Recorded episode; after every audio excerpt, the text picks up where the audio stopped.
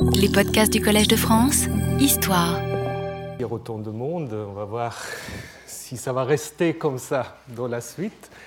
Euh, ce que je vous propose pendant ce premier cours, c'est une introduction à la figure d'Abraham, à son histoire, à la Genèse, donc les chapitres 12 à 25 de la Genèse, plus concrètement 11-27 à 25-11. Alors, je vois que vous prenez des notes, ça c'est une bonne chose.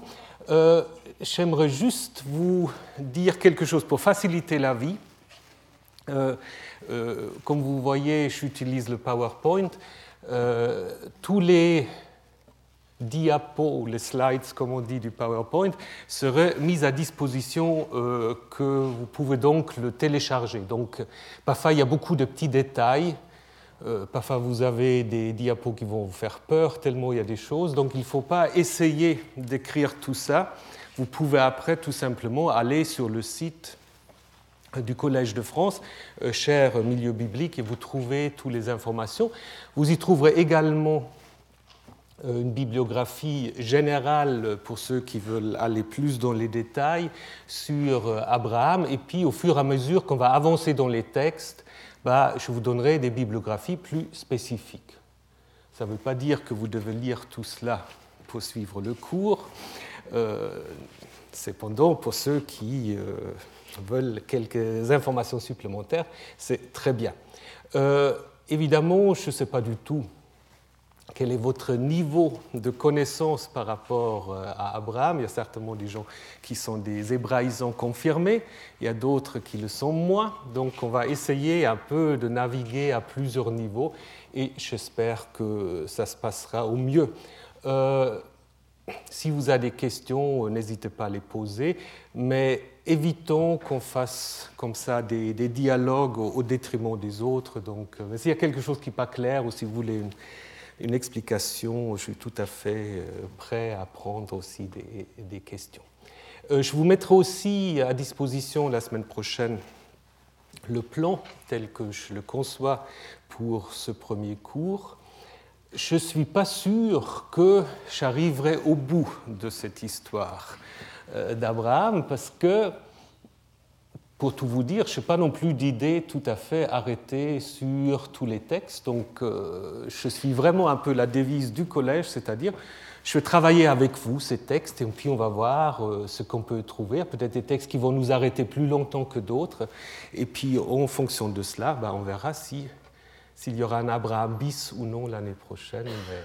Ce ne sera pas toujours Abraham. Mais je pense que c'est bien quand même de commencer avec. Euh, avec Abraham pour toutes sortes de raisons. Euh, d'abord, il est clair que c'est en effet, quand vous comparez Abraham avec euh, Moïse ou Jacob, il y a une différence de taille. C'est-à-dire, euh, le christianisme et l'islam se réfèrent tout autant à Abraham que le judaïsme, ce qui est moins le cas pour Moïse ou pour Jacob. Jacob, c'est vraiment le fondateur généalogique d'Israël, mais il joue moins de rôle dans le christianisme et euh, dans, l'islam. Idem pour Moïse, ou Moïse, dont le christianisme c'est souvent par opposition, alors que Abraham, il est revendiqué par les trois religions. Maintenant, si vous regardez dans euh, la Bible, ah oui, ça c'est encore une chose que j'aimerais vous dire, il serait utile, si vous en avez une, une Bible, et s'il n'est pas trop lourde, vous l'apportez. Comme ça, euh, on suit parfois mieux, donc je vous mettrai les textes, mais ça peut quand même faciliter un peu les choses. Donc, dans la Bible, dans la Bible hébraïque, l'Ancien Testament, en dehors du Pentateuque, en fait, Abraham est très très peu mentionné. Et ça change quand vous passez à des écrits euh, aux alentours de l'ère chrétienne où Abraham devient le héros d'un certain nombre de textes. Vous connaissez peut-être le Testament d'Abraham ou l'Apocalypse d'Abraham des premiers siècles de l'ère chrétienne, et aussi dans le livre de Jubilé, Abraham joue un rôle tout à fait important. Dans le Nouveau Testament également, Abraham est mentionné presque aussi souvent que Moïse, 75 fois contre Moïse à 80. Et dans le Nouveau Testament, Abraham devient surtout, dans les épîtres pauliniens, un père très différent du judaïsme. Dans le judaïsme, Abraham, c'est un père généalogique, c'est-à-dire euh, c'est avec Abraham que commence la grande généalogie qui va déboucher sur euh, Jacob et les douze tribus. Alors que Paul va utiliser une autre filiation d'Abraham où il va en effet critiquer d'une certaine manière la filiation généalogique pour poser Abraham comme étant le père dans la foi. Hein, c'est une toute autre euh, conception de la paternité que la Bible hébraïque va, développer. Et puis, Luther, évidemment, va suivre Paul euh, dans cette histoire, mais ça, ce n'est pas notre sujet. Mais il y a des polémiques dans le Nouveau Testament. Connaissez peut-être cela euh, dans les synoptiques, lorsque Jean-Baptiste dit à ses adversaires, N'allez pas vous dire que nous avons Abraham pour père, car de ces pierres que voici, euh, Dieu peut susciter une descendance des enfants. Donc là, il y a déjà, vous voyez, un problème par rapport à cette conception généalogique. Et puis le Coran. Le Coran, bah, vous le savez aussi, le Coran a repris un certain nombre de traditions euh, bibliques et aussi extra-bibliques sur Abraham, euh, qui devient dans le Coran le premier soumis, le premier musulman. Il est donc l'ami de Dieu, un titre qu'on trouve déjà dans la Bible hébraïque, repris dans le Coran, et qui devient donc le juste exemplaire. Mais alors, pourquoi Abraham est-il devenu l'ancêtre par excellence sur lequel peuvent se fonder les trois religions quelle est la spécificité de cette histoire d'Abraham? Je pense cette spécificité, vous allez déjà la trouver dans les récits du livre de la Genèse. C'est ce récit que j'aimerais explorer avec vous. Parce que vous allez voir que dans ces récits, Abraham apparaît d'emblée comme une figure œcuménique, pour utiliser un terme un peu anachronique, pour une figure qui ne dit pas l'identité par l'exclusion la confrontation, mais qui va dire l'identité à partir, en effet, de toutes sortes de négociations, de, de conclusions d'alliances, de traités, etc. En même temps, évidemment, euh, si vous regardez le texte, et ça on va le faire euh, tout de suite, vous allez voir qu'il n'y a pas une seule figure d'Abraham, il y a des Abraham assez divergentes à l'intérieur de la même histoire. Et c'est cette divergence-là qui fait en effet que les différentes sensibilités juives, chrétiens, musulmans peuvent se revendiquer d'Abraham, et même à l'intérieur de ces religions, on peut avoir des utilisations euh, bien diverses d'Abraham. Alors, ce que je vous propose maintenant dans un premier temps, euh, c'est, alors vous n'allez pas voir grand-chose là, vous inquiétez pas, on a, on a des feuilles à vous distribuer. Ça, c'est toujours. On a des feuilles à vous distribuer. Et euh, c'est simplement un rappel pour ceux qui n'ont pas tout à fait en tête de l'histoire d'Abraham. Hein. Donc les feuilles vont suivre, éventuellement euh, partager si, euh, si on a pas, il y en a assez. Bon. Alors, Comme je vous disais déjà au début, l'histoire d'Abraham, grosso modo, commence euh, à la fin du chapitre 11 du livre de la Genèse, avec la généalogie, euh, ou à l'intérieur de la généalogie de Sem, qui débouche sur Terach, qui lui est donc euh, le père d'Abraham, et elle se termine soit avec la mort d'Abraham au milieu du chapitre 25, ou éventuellement avec l'histoire des descendants, d'une des descendants d'Abraham, ou des deux, d'Ismaël, et puis Isaac dans la suite, mais nous, nous allons nous arrêter donc euh, au verset 11 du chapitre 25. Bien, alors, on ne peut pas raconter tout en détail, d'ailleurs, nous aurons le temps de reprendre tous ces textes. Simplement, ce que j'aimerais vous faire remarquer, c'est quand on essaie un peu de structurer cette histoire, je vous montrerai quelques, quelques tentatives tout à l'heure, on peut d'abord voir qu'il y a un encadrement très clair. Ça commence, ce n'est pas très originel, allez-vous me dire, ça commence avec la naissance d'Abraham, hein, à la fin du chapitre 11, et puis ça se termine avec sa mort. Hein. Ça, c'est un premier encadrement.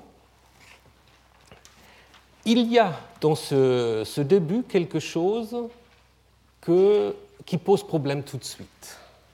Parce qu'au début, vous avez quoi? Au début, vous avez une généalogie. Et quelle est la fonction des généalogies? La fonction des généalogies, c'est de montrer la succession des générations.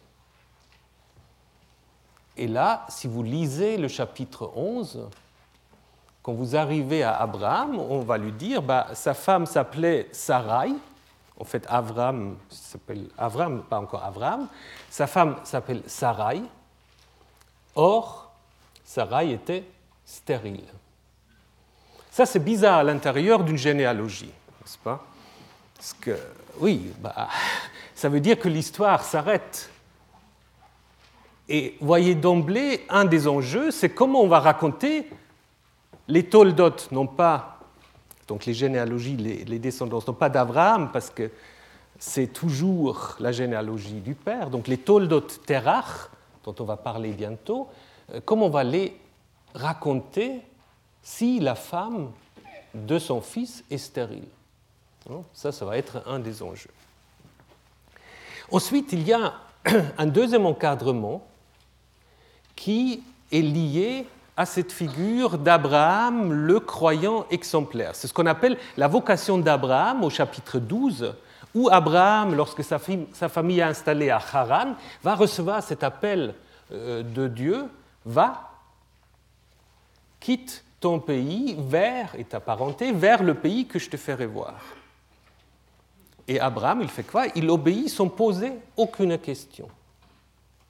Et cela, évidemment, ça nous allons aussi le voir en détail, cela, évidemment, a un texte correspondant la fin de l'histoire d'Abraham, au chapitre 22, ce qu'on appelle le sacrifice ou l'Akedah, euh, le sacrifice d'Abraham, où Dieu, grammaticalement, de la même manière, lui dit Va vers le pays que je te ferai voir. Donc euh, les deux font un encadrement, et de nouveau, dans les deux, comme dans le chapitre 12, dans les deux cas, Abraham, il part. Et il pose aucune question, on ne sait pas ce qu'il pense, euh, on n'a aucune idée de ses états d'âme, bien que le commentateur cherche toujours à les savoir. Là, on n'a aucune idée. Donc, deuxième encadrement, entre 12 et 22. À l'intérieur de cela, nous avons un certain nombre de récits qui sont de nouveaux liés entre eux. Euh, par exemple, dès qu'Abraham est arrivé en Palestine, euh, en Canaan, il va partir en Égypte. Et sa femme euh, va être prise dans le harem, il va la vendre en fait, sa femme va être prise dans le harem du pharaon. Bon, alors ça pose aussi un problème par rapport à la descendance que Dieu lui a promis.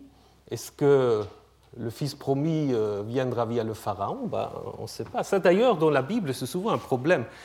Euh, comme d'ailleurs aujourd'hui, on sait toujours qui est la mère, mais pour le père, c'est toujours plus compliqué. Et c'est exactement aussi ce qui se passe dans de nombreux récits bibliques. Donc il y a déjà une première, euh, première question.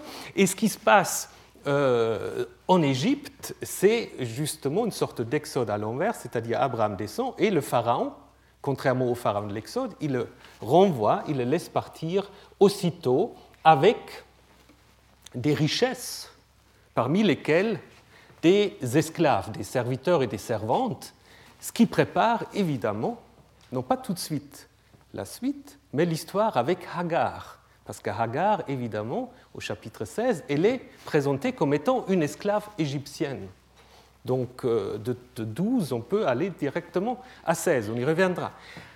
13, 13 va ouvrir un autre thème qui est la relation compliquée entre Abraham et Lot, hein, qui va pas justement provoquer des guerres, souvent des conflits territoriaux, bah, provoque des guerres. Ici, pas du tout. C'est Abraham qui va être un négociateur qui dit Tu vas où tu veux, moi je m'installe ailleurs.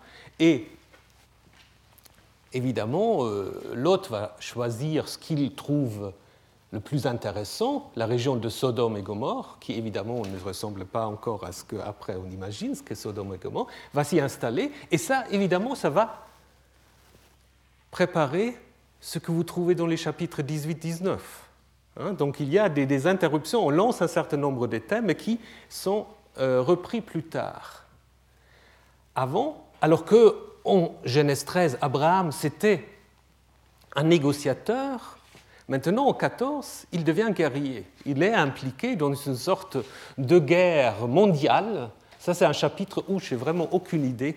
Euh, j'espère que vous pouvez m'aider à en trouver quelques-uns. Donc, euh, ça, c'est un chapitre, je dois travailler beaucoup. Mais en fait, euh, ce qu'on voit, c'est le lien avec 13 est fait par la figure de Lot, qui lui, en fait, est un des, un des, des otages que Abraham va libérer. Et tout cela débouche sur une rencontre mystérieuse à Chalem, peut-être, ou sans doute Jérusalem, avec un roi qui est prêtre, Melchisedec, euh, qui jouera un rôle très important.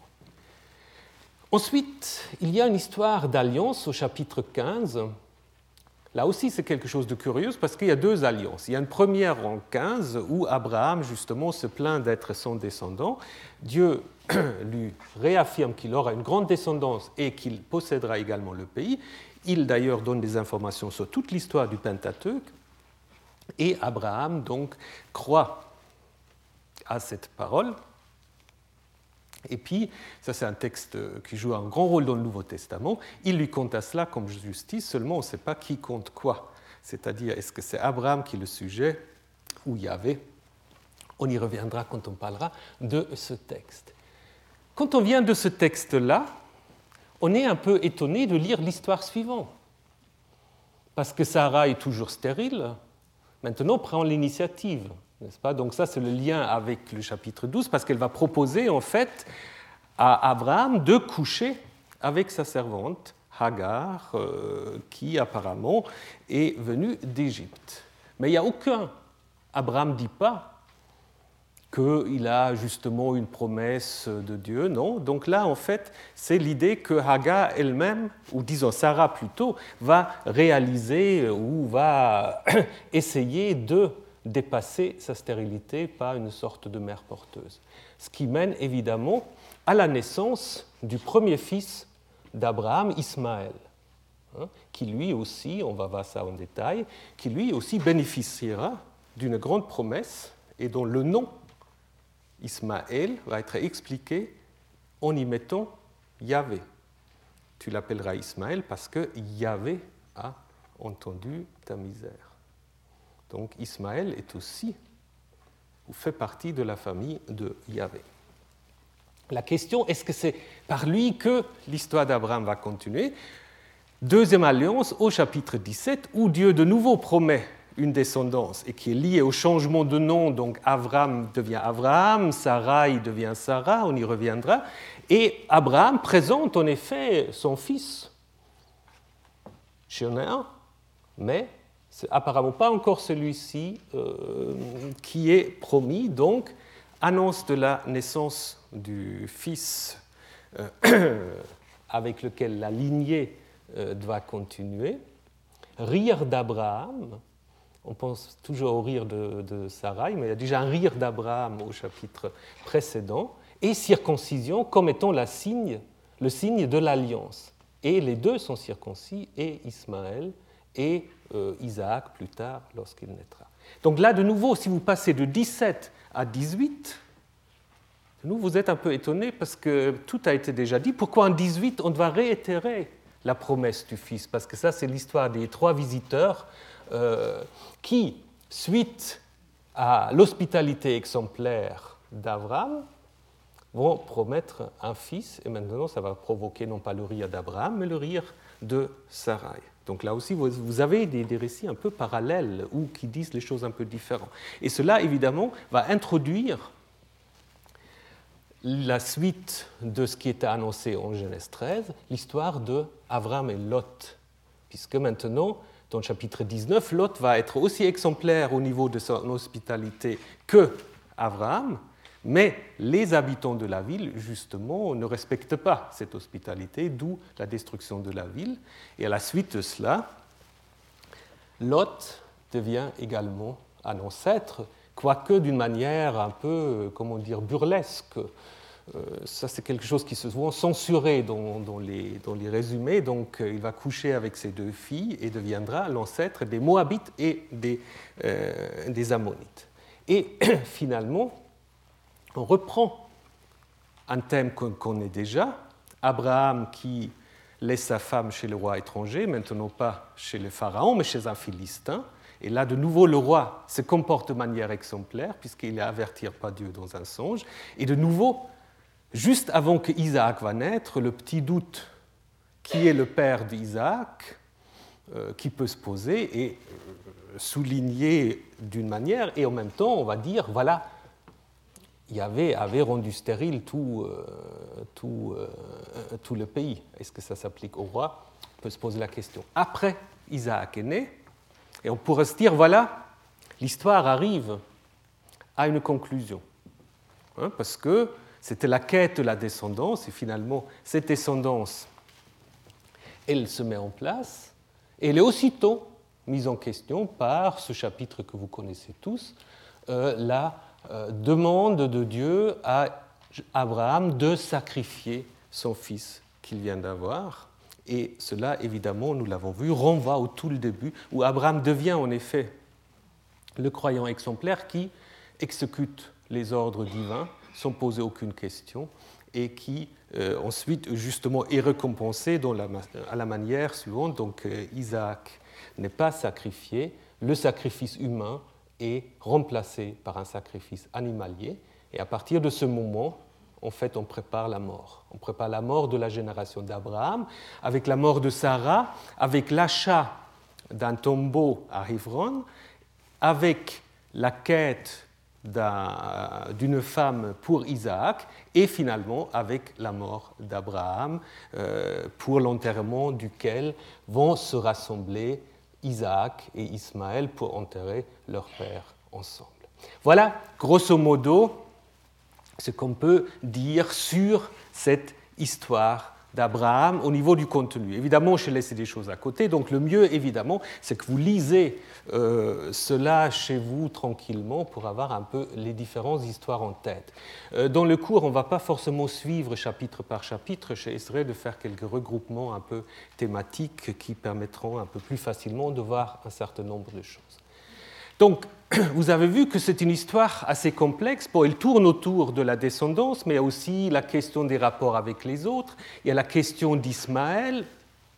Il y a la question de la relation avec Lot, il y a des questions de territoire, il y a la question du rapport à la ville, donc il y a beaucoup de choses et les, les exégètes ont souvent essayé de mettre un peu de l'ordre dans cette histoire d'Abraham. Par exemple, ici une structure euh, de l'histoire d'Abraham, donc tout cela, euh, vous l'aurez euh, dans vos documents, selon un auteur qui s'appelle Vogels, qui lui pense en fait qu'on peut structurer toute l'histoire d'Abraham autour des thèmes qui sont importants sur lesquels je reviendrai, pays, bénédiction, descendance.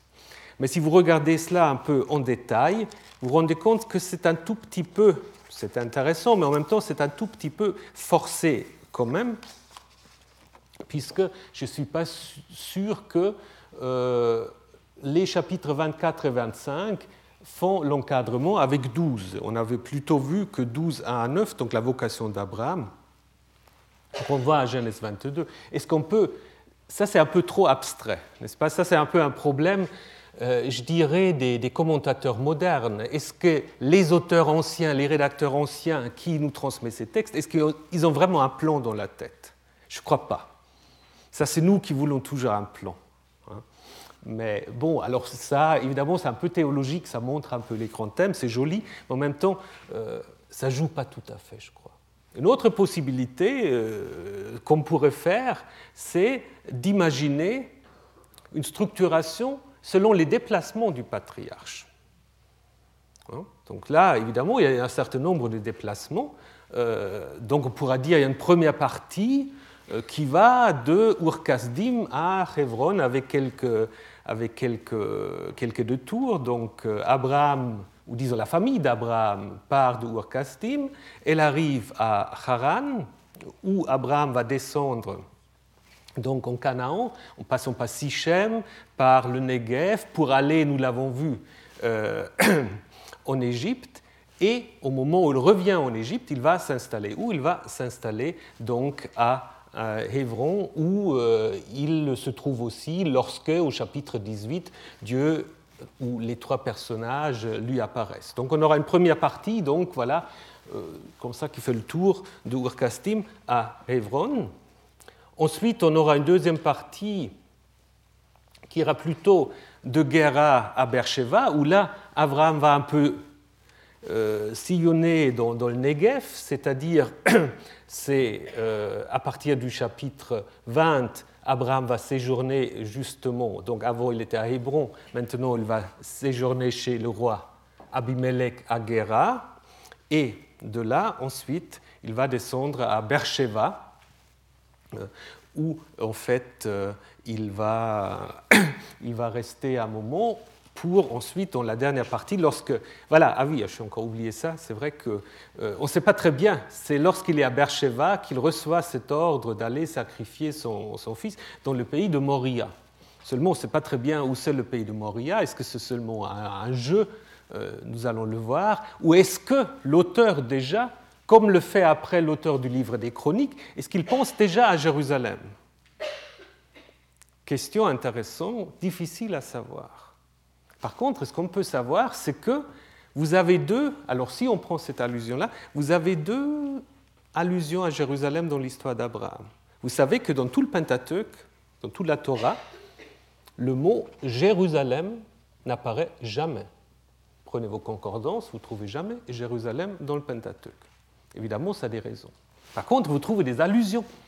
Euh, en 14, où Abraham donne la dîme, donc euh, l'impôt ecclésiastique, euh, au roi prêtre de Chalem, et en Genèse 22 éventuellement, où Abraham fait le seul sacrifice de toute son histoire. Peut-être c'est lié à Jérusalem, les deux. Hein, parce que quand il est ailleurs, il construit des hôtels, mais si vous lisez les textes attentivement, alors on peut dire, oui, pourquoi on construit des hôtels? C'est pour sacrifier. Peut-être, mais on ne le dit jamais. On dit il construit un hôtel et il invoque le nom de Yahvé. Mais il n'y a pas. A pas de sacrifice. Comme si on voulait déjà un peu s'ilianer, ce qui devient euh, une idée après importante pour le judaïsme, que le seul lieu du sacrifice, c'est à Jérusalem. Mais on ne doit pas prononcer le nom. On verra ça plus tard. Et puis, à la fin, il se retrouve euh, de nouveau à Hebron, où il va en effet acheter le tombeau pour sa femme et pour lui, où il se trouve encore aujourd'hui le tombeau d'Abraham. Les moyens d'accès ne sont pas faciles actuellement, et le tombeau actuel, évidemment, date d'une époque bien plus, euh, plus tardive euh, que ce que suppose le récit. Voilà, ça c'est une autre manière, mais évidemment, là aussi, on doit on doit exclure certains chapitres où ils entrent moins bien. Parce qu'il y a beaucoup de chapitres, on ne sait pas très bien où le patriarche se trouve. Où est-ce qu'il se trouve en Genèse 15 lorsqu'il reçoit la première alliance? On ne sait pas très bien. Donc, euh, mais il y a quand même, euh, je dirais, euh, un certain intérêt pour des localités, notamment dans le Negev. Et il est très probable, on y reviendra, que c'est à Hebron, à Hebron qu'on a en effet collecté, mis par écrit, mise par écrit les traditions sur Abraham. Donc là, il y a quand même une certaine continuité jusqu'à aujourd'hui, jusqu'au tombeau euh, des patriarches. Bien, maintenant, euh, quels sont les genres littéraires que vous avez dans l'histoire d'Abraham?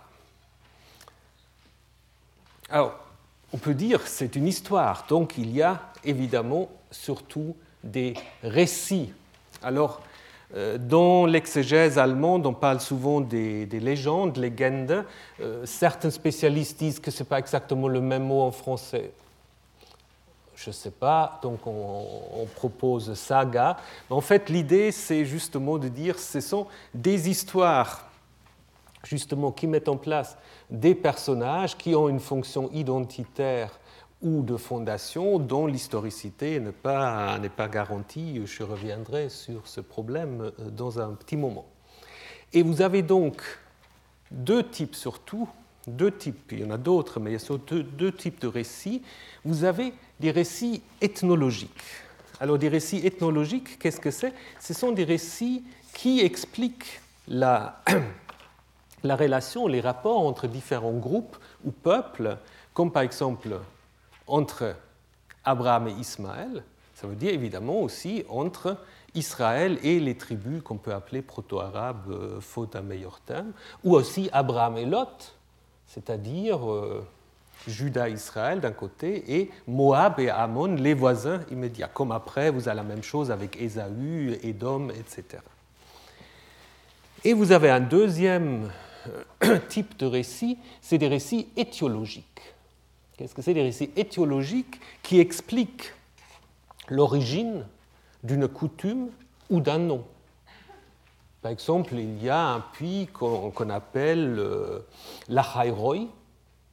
On va expliquer pourquoi elle s'appelle la Hairoy. On va expliquer pourquoi Bercheva s'appelle Bercheva. Hein. Après, chez Jacob, on va expliquer pourquoi Bethel euh, s'appelle Bethel. Évidemment, c'est souvent des étymologies populaires, mais qui, justement, sont mis en rapport avec les patriarches qui apparaissent souvent comme les fondateurs euh, de ces noms ou de ces coutumes. Bien sûr, vous avez autre chose aussi qu'on lit moins souvent, mais qui sont également importants. Vous avez des listes, hein, des listes donc des généalogies. Ça, c'est très important pour tous les livres de la Genèse, qui va faire la grande différence aussi entre la Genèse et les livres suivants. Euh, si vous lisez la Torah, vous allez voir que tout le livre de la Genèse est structuré par une alternance entre récit et généalogie. Alors on saute vite les généalogies parce qu'on trouve ces noms, ce n'est pas très, très intéressant, mais souvent ils sont quand même intéressants. Mais quand vous passez à l'Exode, il n'y a, plus, a plus de généalogie.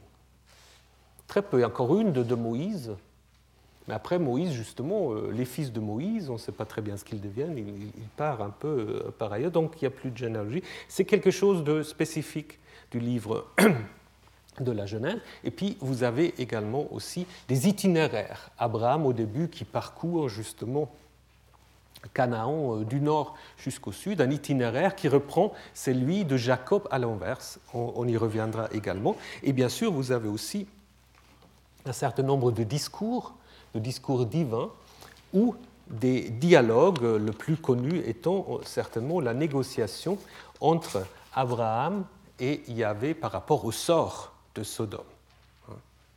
C'est à moitié du chapitre où il n'y a pas de, narration, où euh, est-ce que tu vas tuer le juste avec le méchant, combien de justes faut-il dans la ville, etc. Grand dialogue théologique. Voilà, alors je passe au thème du cycle d'Abraham. Nous l'avons déjà vu.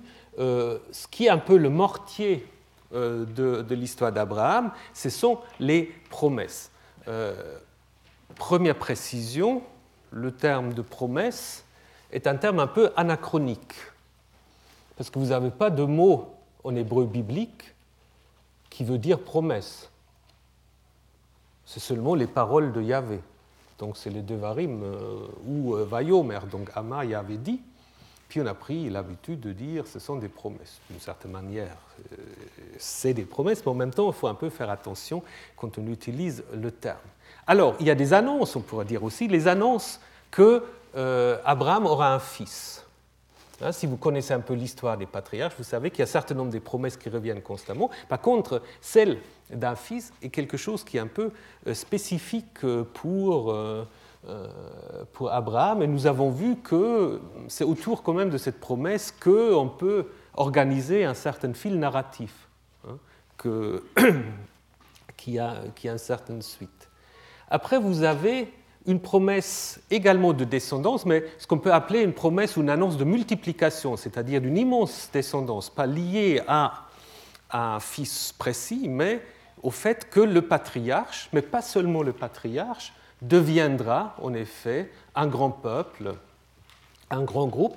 Cette promesse n'est pas limitée justement à Abraham, elle est également appliquée à la descendance de Hagar, donc aussi à Ismaël. Donc ce n'est pas quelque chose qui sera spécifique à la ligne Abraham, Isaac, Jacob, elle, euh, elle s'applique tout autant à Ismaël. Et finalement, une promesse de bénédiction.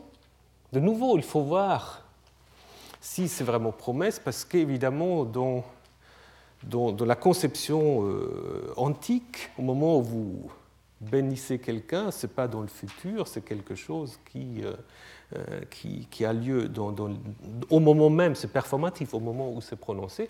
Ceci dit, vous avez quand même cette idée que des nations aussi vont se bénir au nom d'Abraham. Donc Abraham lui-même deviendra une bénédiction. Et c'est des promesses qui souvent sont liées justement à la question aussi de la, multiplication. Et finalement, la promesse du pays. Hein, la promesse du pays, de nouveau, il faut se poser la question, question intéressante, on va y revenir. Si l'annonce du pays est seulement quelque chose qui s'appliquera aux descendants des descendants des descendants d'Abraham, ou si euh, le don du pays devient effectif au moment où il y avait le dit à Abraham, parce qu'il y a certains textes où c'est je le donne à toi et à ta descendance, parfois c'est seulement à ta descendance, comment lire ces promesses-là? Évidemment aussi, on prend le Pentateuque, je reviens tout de suite, dans l'ensemble, l'impression, c'est quelque chose qui n'est jamais accompli. Parce que vous savez, Moïse, à la fin, euh, meurt sans pouvoir entrer dans le pays. Si vous prenez que l'histoire d'Abraham, on peut se poser la question, il est dans le pays, il ne se porte pas si mal, et puis euh, est-ce qu'il faut autre chose? Donc ça, nous allons voir, ça c'est un peu une ambiguïté, contrairement à l'histoire du Fils qui est vraiment liée à euh, l'histoire d'Abraham de manière tout à fait précise, la question de la promesse, elle a, elle a deux volets, c'est-à-dire un volet lié euh, à Genèse 11 à 25, et puis une fonction qui dépasse de loin l'histoire d'Abraham, qui structure en fait tout le Pentateuque. Et ça, c'est très intéressant parce que dans, les cinq livres du Pentateuque, vous avez un rappel des promesses faites aux patriarches, en règle générale, justement, liées au pays. Donc, tout à la fin de la Genèse, Joseph annonce la sortie, euh, disons, euh, le retour plutôt, euh, la sortie d'Égypte et le retour dans le pays que Yahvé promis à Abraham, Isaac et Jacob, vous trouvez deux fois dans l'Exode un moment central, à savoir l'histoire du veau d'or, où justement les relations entre Yahvé et Israël sont compliquées, le rappel de cette promesse. Vous trouvez ensuite dans le Lévitique, euh, à la fin, l'alliance, donc là c'est le seul où il n'y a pas tout à fait promesse, mais c'est l'alliance qui quand même se substitue d'une certaine manière à cette promesse.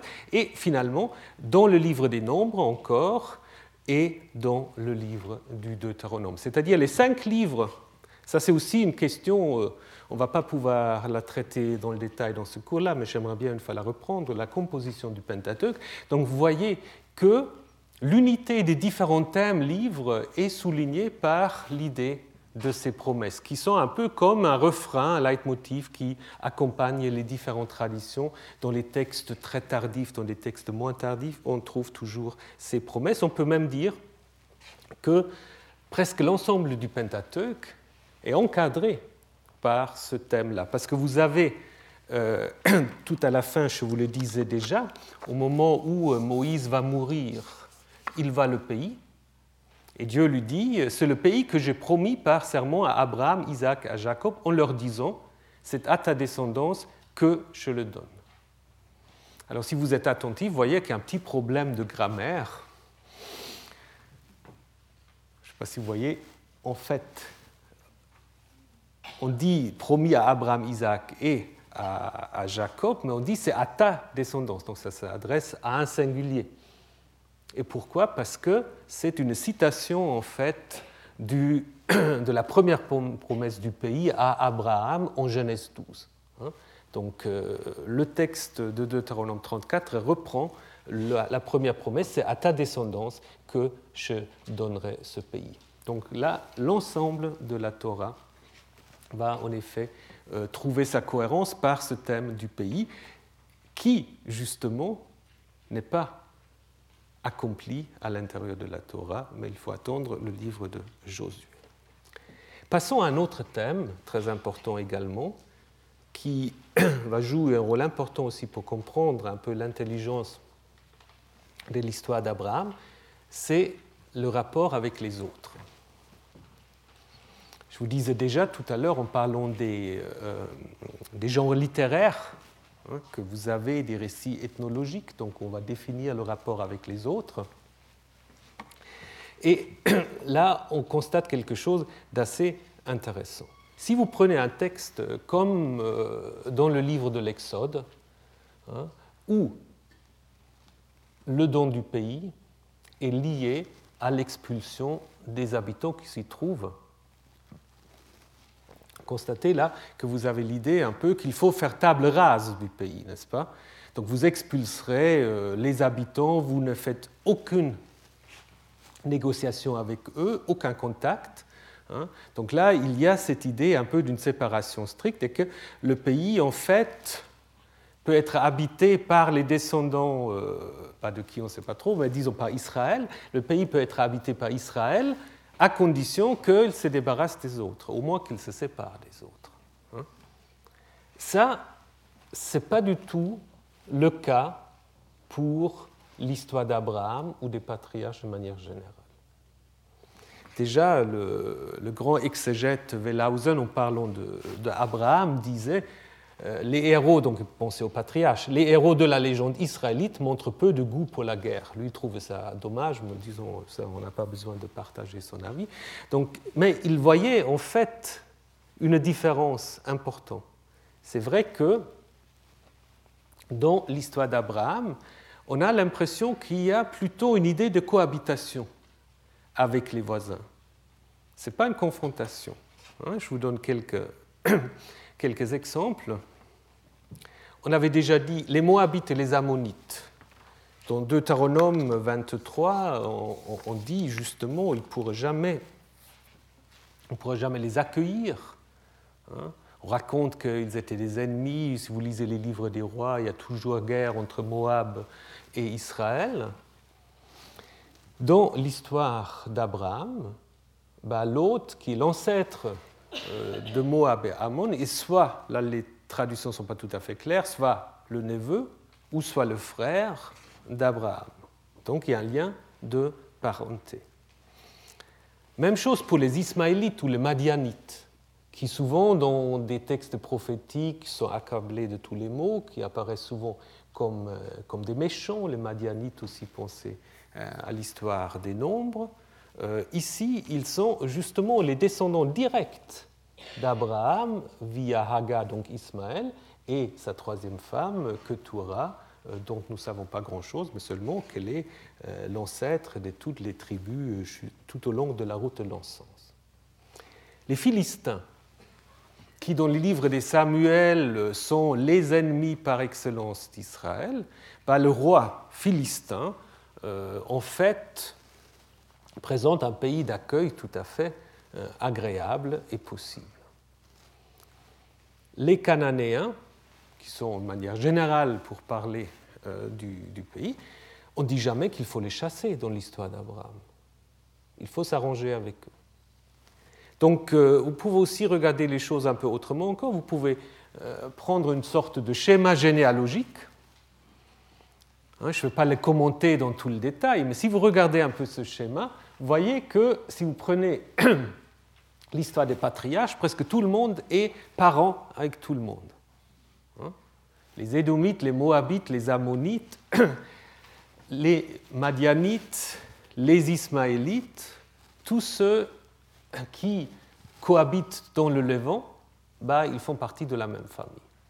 Alors évidemment, à l'intérieur de la famille, il y a des conflits euh, de famille, ça c'est normal, mais en même temps, il y a quand même toujours cette idée euh, qu'on a un ancêtre commun euh, qui est Abraham, et donc on va avoir justement un rapport très différent par rapport aux autres que ce qu'on peut appeler la tradition j'y reviendrai là-dessus, la tradition dite deutéronomiste, c'est-à-dire la tradition influencée par le livre du Deutéronome, qui prône plutôt l'idée d'une séparation, d'une exclusion, souvent aussi liée quand même à une certaine violence. Hein. Ici, les choses sont très différentes. Voilà, alors on reste un peu dans nos questions, euh, un peu d'introduction. Et je dois quand même poser cette question, même si euh, personnellement elle ne me passionne pas beaucoup, mais elle passionne beaucoup les gens, euh, la question de l'Abraham historique. Est-ce qu'Abraham a vécu? C'est un peu comme Moïse. Vous allez voir, euh, c'est peut-être un peu décevant, mais en même temps, il faut se poser la question, qu'est-ce que ça aurait changé si Abraham a vécu ou pas vécu par rapport à la mise par écrit de son histoire pas? Donc vous devez en fait toujours penser, en fait, ce n'est pas le Abraham historique qui est à l'origine de ces trois religions monothéistes, c'est les histoires qui ont été transmises sur cet Abraham. Hein, donc il ne faut pas, faut pas mélanger en fait euh, les registres. Alors l'historien peut évidemment euh, se poser la question, on va la poser, mais après il faut aussi, euh, en historien, aussi dire que cette quête-là est autre chose que la compréhension de ce que devient la figure d'Abraham dans la construction de l'identité juive, chrétienne et musulmane. Alors, je vais être assez direct. Donc, je pense qu'on ne peut pas parler d'une époque patriarcale. Donc, si vous prenez parfois certains, certains livres, on va vous dire euh, deuxième millénaire, 1900, ou ça dépend, jusqu'à 1600, 1500, 1400, époque des patriarches. Ça, à mon avis, c'est inadéquat et on va le voir tout de suite pourquoi. D'abord, il y a une première observation qu'on peut faire, c'est que si vous lisez les histoires des patriarches, vous vous rendez compte que c'est très différent des livres des rois. On ne vous donne jamais des indications précises. Par exemple, si l'auteur de l'histoire d'Abraham chez le Pharaon aurait voulu faire œuvre d'historien, il nous aurait donné le nom du Pharaon. Mais c'est seulement Pharaon. Euh, quand il est chez Abimelech, bah, c'est un nom qu'on ne trouve pas par ailleurs. Donc est-ce que c'est un nom symbolique? Est-ce que c'est un nom réel? Il n'y a, pas de volonté non plus de dater les choses. Et puis évidemment, autre problème qu'on a souvent souligné, donc je ne vais pas m'attarder là-dessus, c'est la question d'un certain nombre d'anachronismes, n'est-ce pas? Si euh, on aurait mis par écrit au deuxième millénaire déjà, excusez-moi, si on aurait déjà mis par écrit au deuxième millénaire les histoires d'Abraham, il ne sera pas promené avec des chameaux, parce qu'on sait que les chameaux ont été domestiqués bien plus tard, et puis, euh, la ville d'où il vient ne serait pas appelée Urkastim, parce que c'est également un nom seulement euh, du premier millénaire, de même que Haran, qui devient une ville importante seulement à l'époque euh, néo-assyrienne. Donc ça, c'est une première chose. Maintenant, on peut reprendre un peu les, les quatre arguments traditionnels qui sont donnés en faveur d'une époque euh, patriarcale pour voir ce qu'ils euh, valent. C'est d'abord l'idée que les promenades d'Abraham correspondent à une sorte de migration amorite. Ça, c'est une première idée. Deuxième idée est que les coutumes des patriarches auraient des parallèles étroits dans des documents du deuxième millénaire. Que, troisièmement, la religion des patriarches euh, reflèterait un stade pré-yaviste, donc ancien, euh, avant la vénération de Yahvé par Israël, et finalement les noms même des patriarches, donc je vais me contenter d'Abraham, reflèteraient également le euh, deuxième millénaire. Alors, je pense l'ensemble de ces de ces arguments ne tient pas. Alors, premièrement, les migrations. Première chose qu'on va dire, mais ça, on peut dire ça, c'est circulaire. Moi, je le dis souvent, les textes bibliques qui font venir Abraham, ça, nous allons le voir sous peu, qui font venir Abraham de Ur-Kasdim en le faisant passer euh, donc par Haran jusqu'en Égypte, euh, ça, ce sont des textes probablement parmi les plus récents de, l'histoire d'Abraham. Probablement, nous allons le voir, Abraham à l'origine était plutôt une figure autochtone. Maintenant, il y a un autre problème, c'est cette fameuse, cette fameuse migration amorite qu'on trouve euh, Ça, il faut aller suivre le cours de, de M. Durand qui va vous expliquer beaucoup mieux que moi ce que sont les Amorites. Mais ce qu'on peut dire, c'est en effet que les Amorites, les gens de l'Ouest, il y a plutôt un mouvement inverse, c'est-à-dire c'est des gens qui viennent de l'ouest et qui vont en Mésopotamie. Donc ils font plutôt le chemin inverse, n'est-ce pas? Parce que Albright avait dit que Abraham serait typiquement un marchand amorite qui, euh, en passant de Ur-Kasdim, alors que ce n'est même pas lui, de Ur-Kasdim à Haran jusqu'à dans le Negev, suivrait euh, la route commerciale des Amorites. Alors, il ne fait aucun doute que le croissant fertile, c'est évidemment aussi sorte de relation commerciale, mais elle n'est pas limitée au, deuxième millénaire. Et comme je vous disais déjà, les Amorites ne sont pas seulement des nomades euh, qui cherchent à se déplacer de la Mésopotamie vers la Syrie, le contraire plutôt est vrai. Hein. Et puis on sait aussi que certains de ces Amorites, qui est un terme très général, donc selon Jean-Marie Durand, euh, c'est un terme euh, qui, n'a pas de, comment dire, de, signification très précise, ça devient un terme très, très large pour parler des gens de l'Ouest. Euh, quand les gens bibliques, quand les textes bibliques parlent des Amorites, on ne sait jamais trop exactement à qui, ils pensent. D'ailleurs, comme les Babyloniens et les Assyriens après, qui vont reprendre en fait ce terme. Donc, on ne peut pas dire que les migrations d'Abraham correspondent à une sorte de euh, migration amorite qui n'est pas suggérée par quelques auteurs grecs, mais qui finalement euh, ne se trouve pas euh, vérifiable sur le plan historique. Alors il est clair que Ur-Kasdim et Haran sont en lien, mais quand est-ce qu'ils sont en lien Très important, c'est plutôt à l'époque néo-babylonienne, où Nabonide veut faire de Haran et de Our les centres de la vénération de son dieu favori, Sin. Hein. Et c'est probablement plutôt dans ce contexte-là qu'il faut voir les choses. D'ailleurs, on verra plus tard qu'un certain, nombre un certain nombre des noms de la famille d'Abraham ont des liens avec ce culte lunaire. Mais bon, ça, c'est pour la suite. Donc, le premier argument ne marche pas très bien. Maintenant, les coutumes des patriarches. Alors là, on s'est beaucoup euh, appuyé sur des archives euh, trouvées à, à donc une ville à l'est du Tigre, euh, siège donc d'une population hourite, non sémite, euh, dont on a trouvé des documents, mais écrits en acadien. Hein. Donc,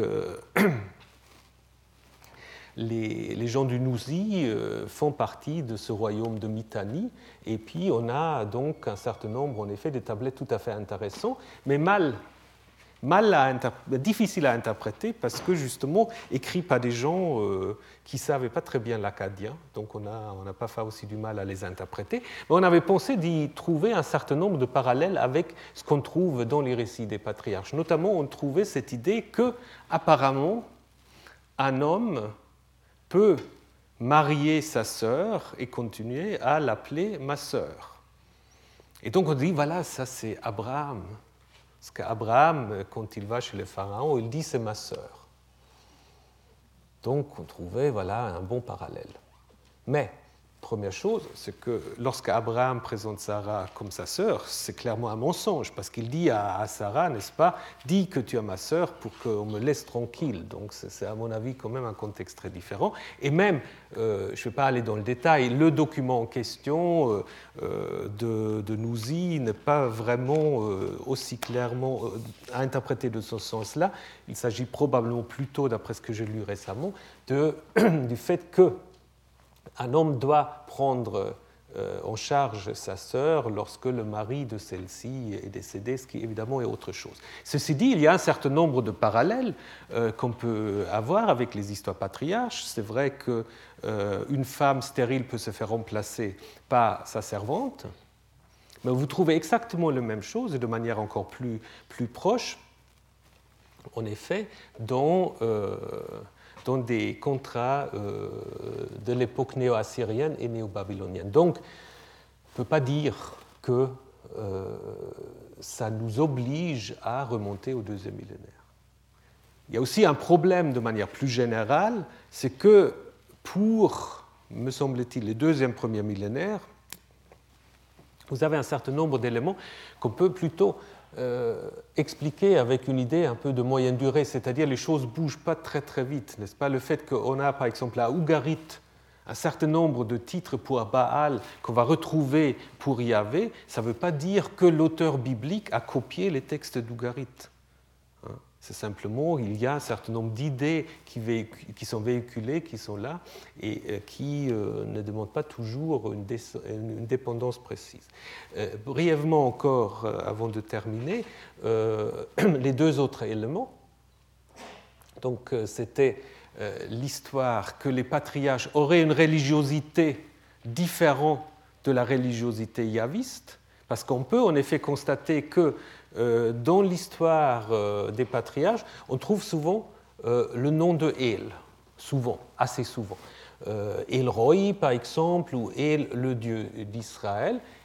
Et on trouve également l'expression le Dieu du Père. Hein, lorsque Yahvé se présente à Jacob en Genèse 28, il va dire Je suis le Dieu de ton Père.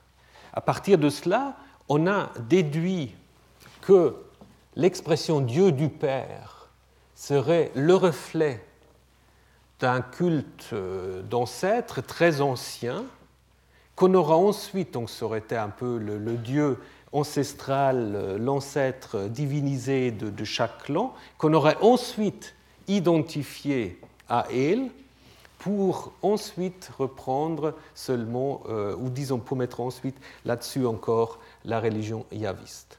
Ça, de nouveau, pour faire vite, euh, ça ne va pas.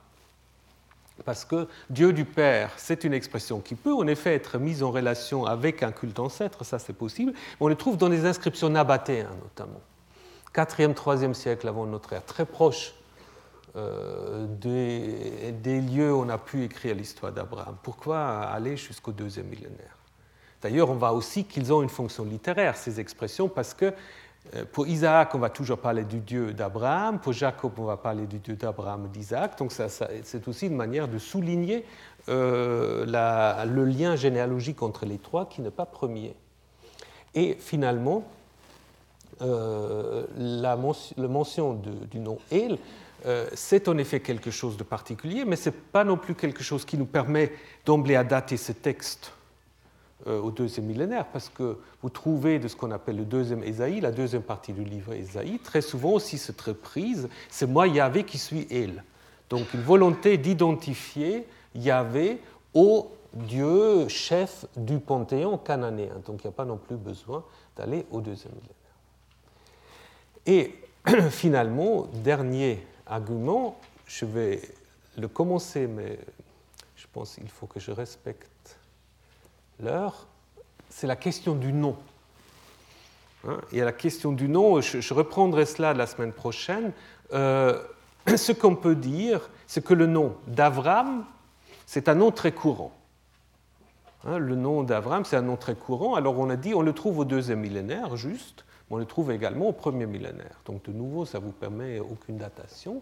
Simplement, c'est un nom très courant, euh, avec la racine roum, euh, euh, qui se traduit par le Père est élevé. Le Père pouvant être soit l'ancêtre divinisé, ou une divinité avec laquelle on a une relation euh, proche. Par contre, l'étymologie d'Abraham, Abraham avec un He, est plus difficile. Alors, bon, on va faire comme dans les séries télévisées, on commence et puis après on s'arrête au milieu et on continuera la semaine prochaine. Donc, euh, ce que on peut mettre en avant, ce que certaines pensent, Liverani notamment, euh, qu'on pourra faire un lien entre Abraham et une stèle égyptienne trouvée à Beth où on trouve justement euh, une tribu euh, qui euh, s'appelle, alors il faut que je retourne, qui s'appelle euh, Resh Mem ou Resh Vaf Mem. on a pensé qu'Abraham pouvait être le père Avu Rahum, donc le père des, des clans de, de, de Rahum, d'autant plus que ces Rahum sont en guerre avec les Apirou. Alors ça, du coup, ça devient excitant.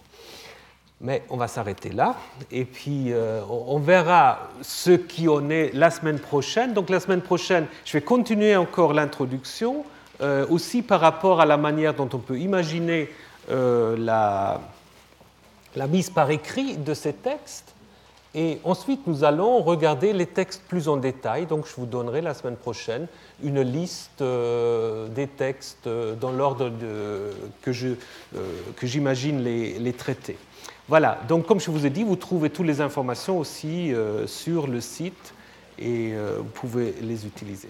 Voilà, je vous souhaite une bonne semaine et je retrouve la prochaine. Retrouvez tous les podcasts du Collège de France sur www.collège-de-france.fr.